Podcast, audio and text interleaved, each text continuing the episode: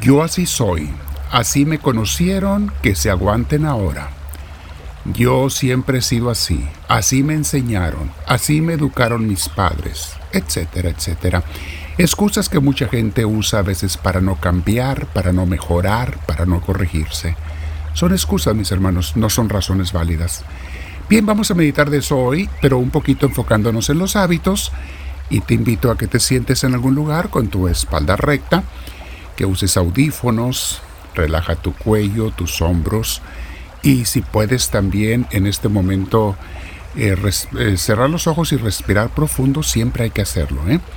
Respirando por la nariz, exhalando por la boca o por la nariz, por donde quieras exhalar, pero respirando por la nariz, con mucha paz. Y al estar respirando profundo, despacio, invitamos al Espíritu Santo a que venga a nosotros. Le decimos: Espíritu Divino, ven a mí, te lo pido, te necesito, me haces falta. Te pido que me llenes de tu presencia, Señor.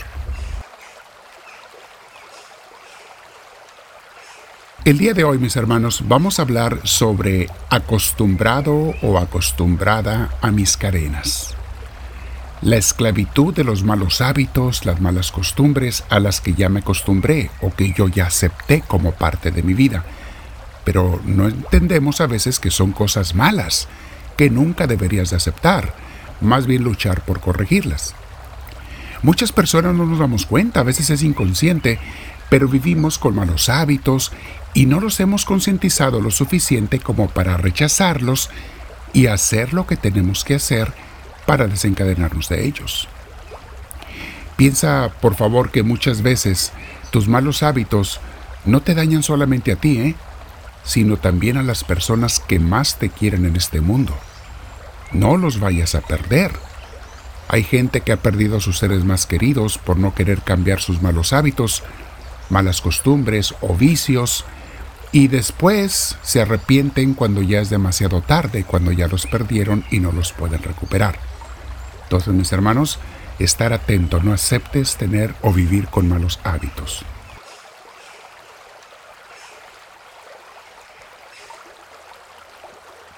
Algunos, por poner algunos ejemplos, tienen el mal hábito de comer mal. O sea, comer de menos o comer de más y ya se acostumbraron a vivir así. O comer comida chatarra y lo hicieron su costumbre bajo cualquier excusa. No tengo tiempo de cocinar, no me gusta cocinar, etcétera, etcétera. Mis hermanos, poco a poco se nos va dañando la salud. Poco a poco nos vamos enfermando.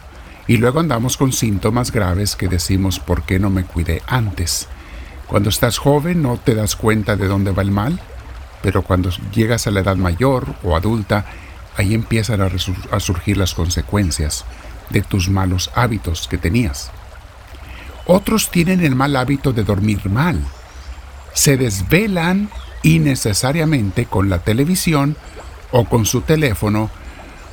A la mañana siguiente se levantan arrastrándose, sufriendo, mar- martirizándose. Algunas otras maneras en que se desvelan o, se, o, o, o no se ayudan a dormir es porque cenan tarde o cenan pesado. Otros tienen malos colchones o luces en el cuarto encendidas que sin darse cuenta les impiden descansar bien. Es muy aconsejable que el cuarto esté oscuro para que duermas bien. Y acostumbrar a los niños a que superen sus miedos. Los miedos son traumas que no son para quedarse, son para superarse. Y que aprendan a dormir con luz apagada poco a poco, mis hermanos, por su salud, por su propio bien. Conocí a una persona que decía que me dijo que casi no dormía porque afuera de la ventana de su recámara había una luz de la calle muy intensa. Y le pregunté que por qué no ponía una cortina gruesa y oscura, de esas que no dejan pasar nada de luz. Hay cortinas que son para eso. Y me dijo: lo he pensado, pero no lo he hecho. O sea, mis hermanos, esta persona ya se acostumbra a dormir mal y a andar todo el día cansada, enfermándose, de mal humor, sin energía, etcétera, por no hacer un mínimo esfuerzo de poner una simple cortina o porque piensa que no se ve bonita. Mi hermana, mi hermano, es más importante tu salud y que andes feliz en el día que a que si se ve bonita o fea una cortina. Otras personas tienen el mal hábito de no hacer ejercicio, ni siquiera para caminar. Ya se acostumbraron a estar sentados lo más posible. Hoy en día, mis hermanos, hay caminadoras o bicicletas eléctricas que podemos poner en la casa. Hasta las encuentras usadas muy baratas en OfferUp, en Craigslist, en Marketplace o en lugares donde venden cosas usadas, mis hermanos, porque mucha gente las compra, las usa un día o dos y después las usa como colgadero de ropa. Ups, disculpen si a alguno le pisé un callo. Mis hermanos, no son para colgar la ropa, son para que las uses para hacer ejercicio. Otros ya se acostumbraron a el mal hábito de vivir sin Dios, a dejar a Dios para después, y dicen cosas como, pues yo sé que necesito orar, que sería bueno, que sería bueno que fuera a la iglesia, pero, pero no tengo tiempo. En realidad lo que están diciendo es, no quieren decir la verdad, que es, no he hecho el tiempo, porque si quisieran ya lo hubieran hecho. Recuerden que todos encontramos tiempo para lo que de verdad queremos. Cada quien encuentra tiempo para lo que le interesa. Y estas mismas personas luego se preguntan, ¿por qué no tengo paz en mi corazón? ¿Por qué vivo siempre emproblemado? ¿Por qué no soy feliz? ¿Por qué no duermo? Estoy intranquilo y se me va el sueño pensando en cosas. No tienes a Dios, punto, que es el dador de la paz.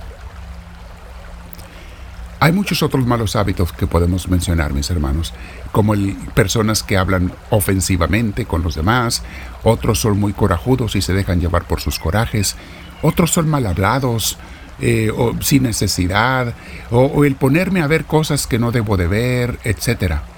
Hay muchas otras cadenas de malos hábitos aceptados que a veces tenemos.